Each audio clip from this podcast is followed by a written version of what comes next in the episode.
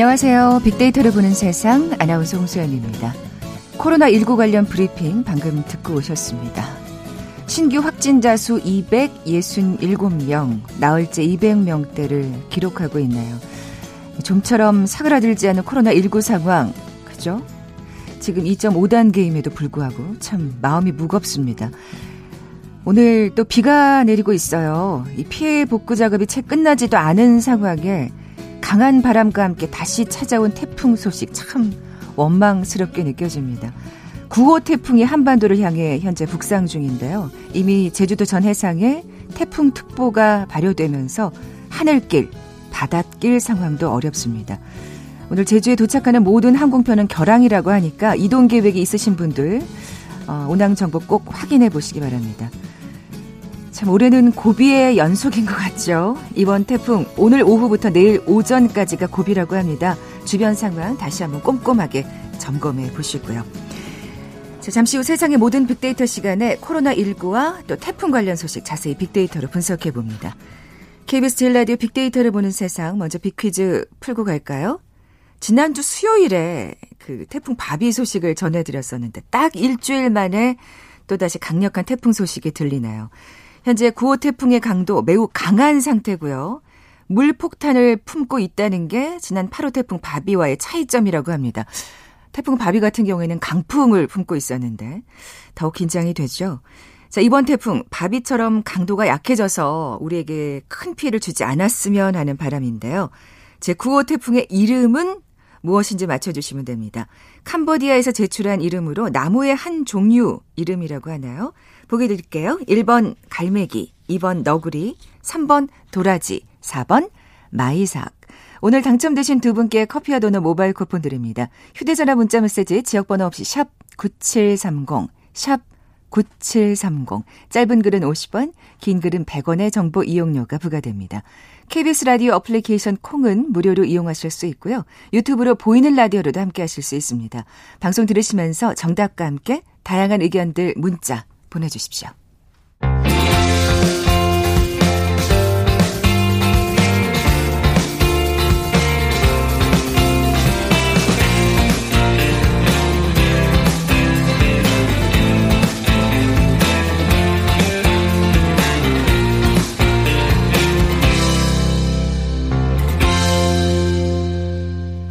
궁금했던 모든 화제와 이슈를 빅데이터로 분석해보는 시간이죠. 세상의 모든 빅데이터. 빅커뮤니케이션 전민기 팀장 나와 계세요. 안녕하세요. 네, 반갑습니다. 전민기입니다. 이즈음의 모든 화제와 이슈는 이 코로나와 네. 태풍인 것 같습니다. 그러네요. 예. 참 좋은 소식이면 좋았을 텐데. 그러니까요. 예.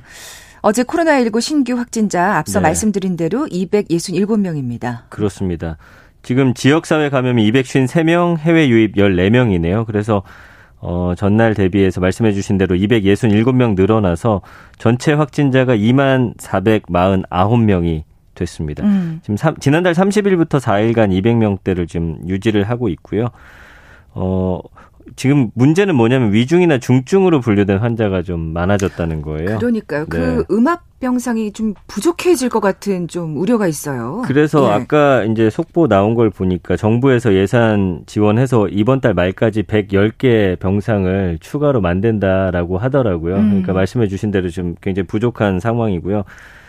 그 어제 기준인데 그 위중이나 중증 분류된 환자가 그 전날보다 25명이나 늘었거든요. 지난달 18일 보면 9명밖에 안 됐단 말이에요. 그러니까 음, 지금 100명이 음. 넘는 그 인원이 발생했기 때문에 상당히 많이 늘어났다라고 볼 수밖에 없어요. 11배나 늘어난 수치고요. 워낙 광화문 집회에 어르신들이 많이 가셨기 때문에 또 맞습니다. 이런 결과가 나온 것 같아요. 그래서 중앙재난안전대책본부 자료 보니까 8월 31일 기준으로 즉시 사용 가능한 중증 환자 치료 병상이 전국에 43개고 특히 확산의 중심지 수도권은 9개에 불과했거든요. 위중한 환자 중 60% 이상은 또 평소 지병이 있고 60대 이상 고령층이거든요. 그래서 지병까지 있으면 음, 더 그렇죠. 위험할 수 있는 상황이어서 기저질환 있으시면 정말 위험하죠. 예, 네. 지금 뭐 사망자 소식도 간간히 들려오고 있잖아요. 음.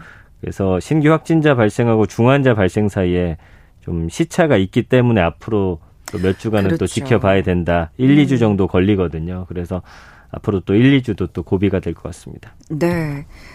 어, 그, 사실 2.5단계로 이제 격상된 게 이제 며칠이 안 됐기 때문에. 네. 사실 지금 200명대를 유지하고 있는 거에 대해서 실망하시는 음. 분들은 음. 좀 다음 주를 좀 지켜보셔야 될 것 같아요. 지금 말씀하신 대로 위, 위중증 환자도 내 다음 주를 봐야 된다고 말씀하셨듯이 네, 똑같은 근데 지난주에 이제 정의용 본부장이 이제 이야기했던 게 뭐 천 명 넘어갈 수도 있을 정도로 이제 위기감이 조성됐었는데 그래도 주말 사이에 우리 국민들이 이 2.5단계 네. 사회적 거리두기를 잘 실천해 주셔서 그래도 그 어떤 지속세는 조금 감소하고 있는 모양이어서 그나마 다행인 것 같습니다. 네, 진짜 썰렁해요. 그 주변 거리들 보면. 네, 저도 일할 네. 때 빼고는 계속 이제 집에 있거든요. 아이들도 지금 유치원도 안 가는 상황이고 동네 주변도 그렇고 뭐 걸어 다니는 분들 예전에 비하면 보기가 많이 어려운 상황입니다. 네. 예. 나흘째입니다. 지금까지 상황 좀 다시 한번 짚어볼까요? 네. 다음 달 6일 밤 12시까지 이제 8일간 수도권을 대상으로 시행이 되죠. 그래서 다중 이용 시설 운영을 제한한 게 이번 방역 강화 조치의 핵심이고 뭐 음식점하고 카페 이제는 뭐 뉴스 많이 보셔서 아실 거예요.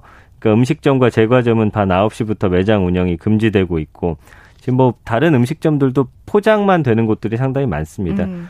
그리고 밤 9시까지는 그나마 매장에서 식사할 수 있는데 저도 어쩔 수 없이 점심 때 잠시 들렀더니 거기 또 테이블 몇 개는 이렇게 접어두시고 거리두기를 좀 한 식당이었어요. 그러니까 음. 그 안에서도 또 그렇게 어 실천을 하고 계셨고요.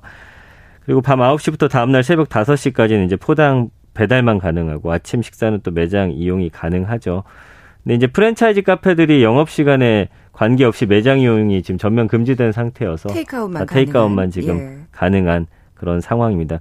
근데 이제 좀 논란이 있었죠. 동네 카페 같은 그러니까. 경우는 또 가능하니까 여기로 또 사람들이 몰려가는. 사실 저 오늘 예. 출근할 때 예. 저희 집 앞에 딱 그 동네 카페가 있는데 예. 그 당황하게 되더라고요. 왜냐하면 예. 지금 사람이 거의 없는 모습만 보다가 누가 이렇게 앉아 있으니까 아, 그렇죠. 어. 여기는 왜 앉아 있지 하고 보니까 동네 네. 카페더라고요. 맞아요. 그래서 어. 지금 좀 우려의 목소리가 계속 나왔습니다. 네. 네. 그러니까 사실 네. 2.5단계가 시행 중인데 어 그러니까 빈틈이 사실 있다는, 있다는 지적이 나오는 네. 거잖아요. 네. 예. 그래서 이제 규제 대상이 아닌 편의점이나 개인 카페에는 오히려 사람이 몰렸고 대학교 캠퍼스 안에서 뭐 술을 마시는 학생들도 있다는 지적이 나왔고 또 수도권 내 독서실하고 스터디 카페가 이제 막히면서 카페에서 공부하던 학생들이 대학 도서관과 열람실로 또 몰리고 있어요. 이 학생들 어쨌든 또 공부할 공간은 필요하기 때문에 참 집에서 하기 어려운 예, 예 그쵸? 물론 거기도 예. 이제 거리두기 하고 자리를 좀 띄워놓긴 했는데도 불구하고 어쨌든 사람들이 몰리잖아요. 대학 내 시설들은 여전히 개방된 채 운영이 되고 있기 때문이고요. 음. 이렇게 방역 사각 지대가 많은 거에 대한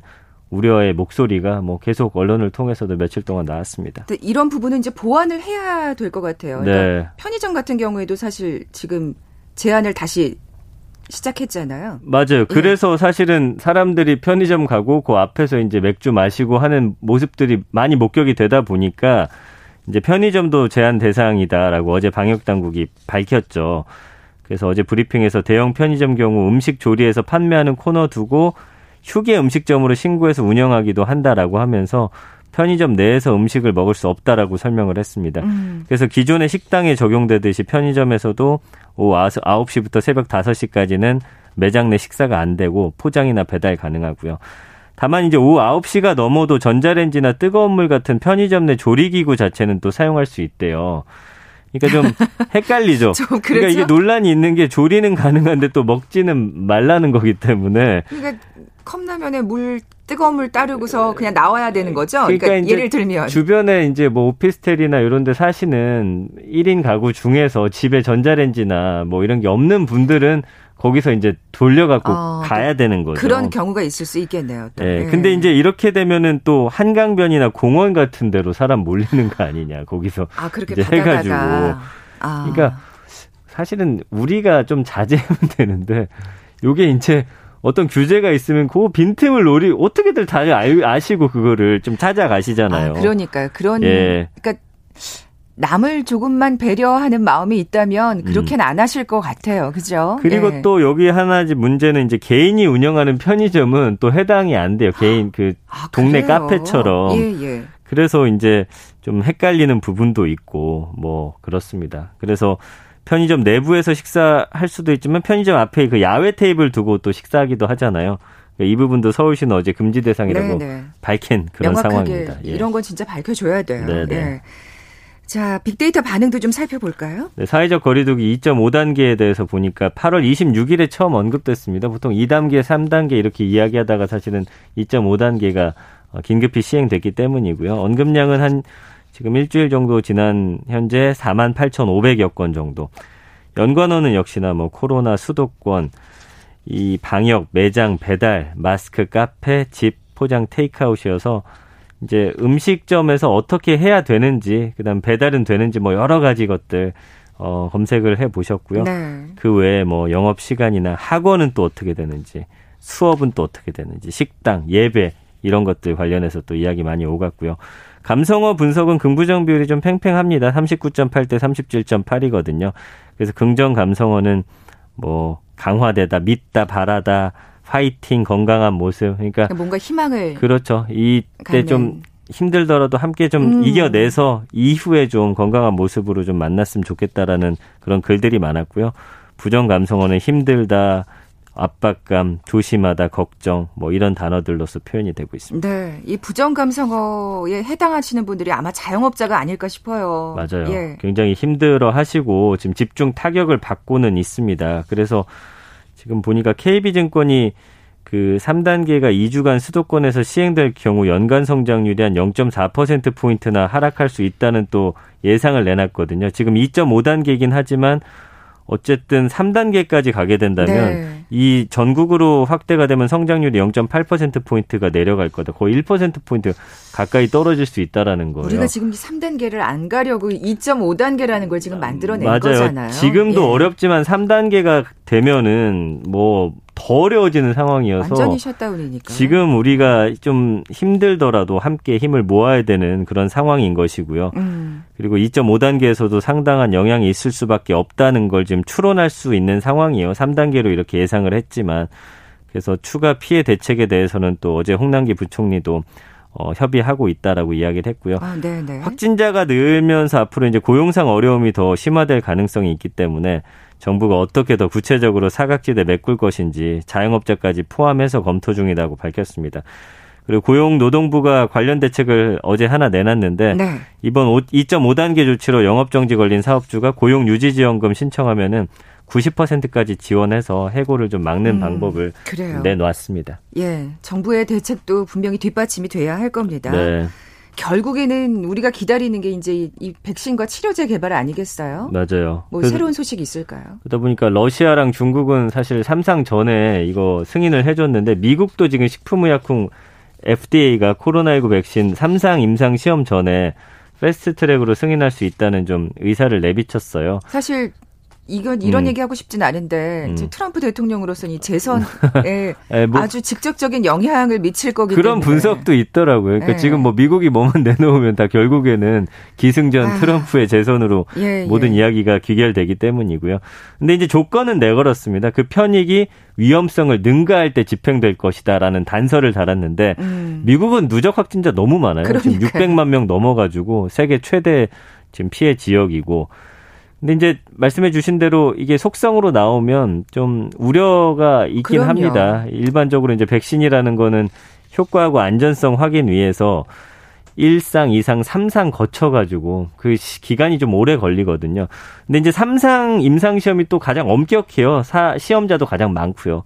그렇기 때문에 지금 그냥 또 이거를 승인해 줬을 때는 부작용이 네. 이제 우리 현실에서 나타났을 때 이걸 어떻게 할 것이냐에 대한 좀 우려가 있긴 한데 그래도 지금 개발 중인 백신 가운데 가장 가능성 있는 후보가 있습니다. 영국 제약사 아스트라제네카하고 옥스퍼드 대학교가 공동 개발 중인 백신인데 아, 예. 지금 영국과 브라질, 남아프리카 공화국에서 2상과 3상 시험을 동시에 지금 진행 중이에요. 9월까지 좀 결과가 나올 것으로 그렇군요. 기대가 되고 있는데 지금 뭐 이런 백신에 관련해서는 뭐 나올 것 같다라는 이야기는 있었는데 결국엔 지금 시간이 계속 걸리고 있잖아요. 네, 이것도 네. 이때 가봐야 아는 거고 이때 승인이 난다고 하더라도 또 이거를 실제로 찍어내 가지고 사람들한테 공급하기까지는 어쨌든 음, 시간이 걸리기 그러니까요. 때문에 아니 예. 무엇보다도 사실 물론 정말 빨리 나오기를 모두가 바라는 음. 마음입니다면 그래도 안전이 가장 중요하죠. 맞습니다. 예. KBS 제일라디오 빅데이터를 보는 세상, 세상의 모든 빅데이터 함께하고 계신데요. 잠시 라디오 정보센터 뉴스 듣고 나서 태풍 관련 소식 이어갈게요. 제9호 태풍 마이삭이 오늘 밤 제주도 동쪽 해상을 거쳐 내일 새벽쯤 부산 인근 남해안에 상륙해 동해로 빠져나갈 것으로 보입니다. 내일까지 강원과 경상도 동해안, 제주 산지에 최대 400mm, 경남과 전라도 동부, 강원 영동과 경북 동해안에는 100에서 300mm의 비가 올 것으로 보입니다. 태풍 접근 시기가 바닷물이 높아지는 대조기와 겹쳐 해안가에선 침수 피해가 우려됩니다. 제9호 태풍 마이삭이 북상하면서 위기경보 심각 단계가 발령됐습니다. 중앙재난안전대책본부는 오늘 오전 9시부터 전국에 위기경보 심각 단계를 발령하고 대응 수위를 비상 3단계로 격상해 대응하기로 했습니다. 국내 코로나19 신규 확진자가 나흘째 200명대를 기록하고 있습니다. 국내 발생이 253명, 해외 유입 14명입니다. 위중증 환자도 하루 새 20명이 늘어 124명이 됐습니다. 정세균 국무총리는 이번 한 주가 코로나19의 확산과 진정을 판가름하는 중대한 분기점이 될 것이라며 이번 주는 인내심을 갖고 코로나19와의 싸움에 동참해달라고 호소했습니다.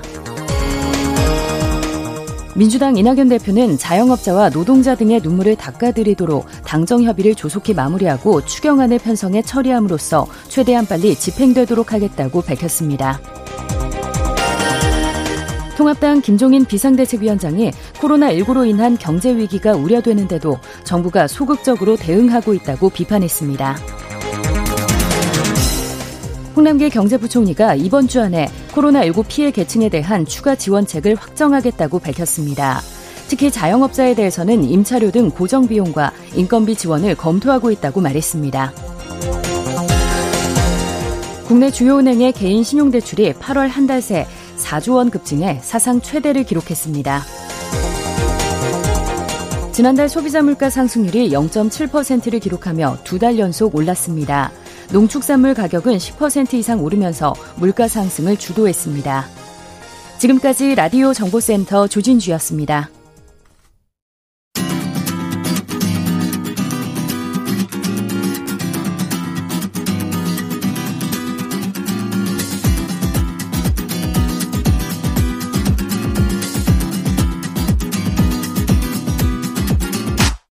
KBS 일라디오 빅데이터로 보는 세상. 네. 세상의 모든 빅데이터 함께하고 계신 지금 시각이 11시 30분 막 됐습니다. 전 팀장님, 네. 빅퀴즈 다시 한번 내주세요. 지금 9호 태풍 물폭탄을 품었다는 게 지난 8호 태풍 바비와의 차이점입니다. 음. 우리에게 큰 피해를 주지 않았으면 하는 바람이고요. 이름은 캄보디아에서 제출했고 나무의 한 종류라고 하는데요. 제 9호 태풍의 이름을 맞춰주시면 됩니다. 1번 갈매기, 2번 너구리, 3번 도라지, 4번 마이삭. 네. 어제 문제가 좀 어려웠던 것 같아서 오늘 좀 쉽게 냈더니 정말 네. 많은 분들이 아, 지금 문자를 보내주고 계세요. 자, 그러면 그만큼 또 지금 태풍에 네. 관심이 많다는 또 반증이기도 할 텐데요. 음. 자, 오늘 당첨되신 두 분께 커피에 도는 모바일 쿠폰 드립니다. 정답 아시는 분들 저희 빅데이터를 보는 세상 앞으로 지금 바로 문자 보내주십시오. 휴대전화 문자 메시지 지역번호 없이 샵 9730입니다. 짧은 글은 50원, 긴 글은 100원의 정보 이용료가 부과됩니다. 지난 수요일에 우리가 태풍 바비 얘기했었죠. 맞아요. 딱 일주일 만에 또 새로운 그렇습니다. 태풍이 등장을 했습니다. 네.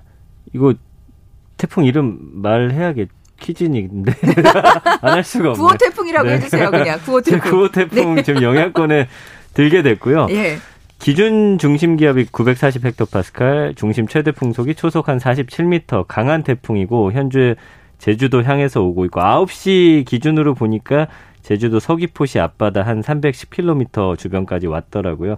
이렇게 되면은 이제 어, 오늘 저녁에 제주도 동쪽 해상을 경유해가지고 내일 새벽이죠. 경남 남해안을 지나서 아침에 동해 중부 해상으로 좀 빠져나갈 것으로 예상이 되고요. 네, 아까 말씀해 주신 대로 퀴즈에서도 지금 강한 바람과 함께 많은 비를 또 음. 함께 포함하고 있어요. 그래서 2일부터 3일까지 예상 강수량 보니까 경북 동해안하고 경남, 전라동부, 제주도, 울릉도, 독도에는 한 100에서 300mm, 많은 곳에는 한 400mm까지 예, 보가 돼 있고요. 서울, 경기도, 충청도, 전남, 경북, 나머지 지방은 100에서 한 200mm, 그외 지역은 한 50에서 150mm 예보가 돼 있습니다.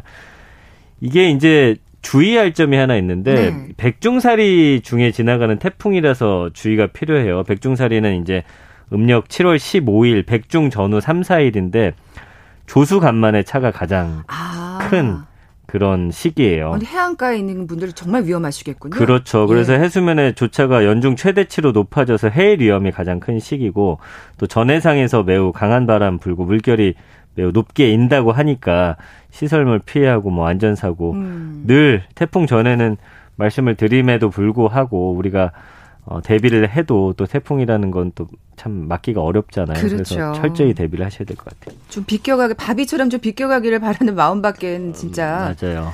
어 사실 저 그때 제주도에 계신 지인께서 이렇게 사진을 보내줬는데 네. 제주도는 사실 바비 때도 굉장히 힘드셨더라고요. 막 그쵸. 가로수 뽑히고 네, 나무 부러진 시- 신호등 막 쓰러져 있고 이렇던데 네. 네. 백중살이라고 하니까 더 걱정입니다. 네. 근데 또 10호 태풍도 따라온다면서요. 지금 이 9호 태풍 북상 중인데 10호 태풍 하이선도 한반도에 영향을 미칠 거다. 지금 관측이 나왔어요. 아이고. 지금 괌 부근 해상에서 1일에 발생을 해가지고 이번 주말 일본 거쳐서 6일 늦은 밤부터 부산과 영동 지역에 지금 영향을 줄 것으로 예측이 되고 있거든요. 아직까지는 소형 태풍인데 어 지금 또 바다 수온이 높기 때문에 그렇죠. 오면서 계속 커지잖아요. 그 얘기 했었죠. 예, 바다 수온이 높다고. 이게 이제 태풍으로 발전하게 되면 올해 첫 가을 태풍이 되는 겁니다. 가을 태풍 하니까 지난 해에도 진짜 가을에 태풍이 네. 연이어서 와서 진짜 맞아요. 곤욕을 치렀었는데 네. 이제 가을 태풍, 여름 태풍이 아니라 가을 태풍이 좀 어떻게 보면 이게 왜. 그러냐면요. 이 예.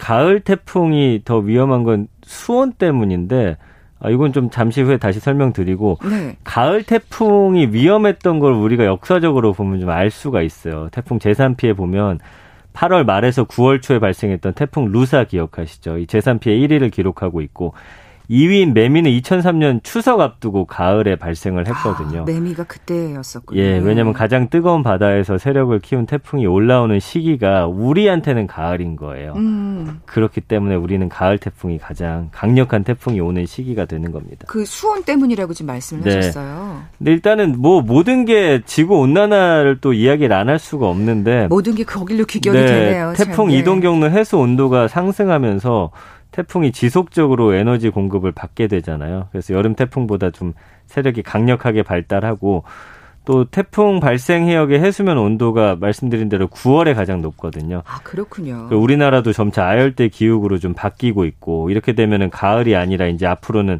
겨울에도 우리나라에 태풍이 또 북상할 수도 있게 돼요.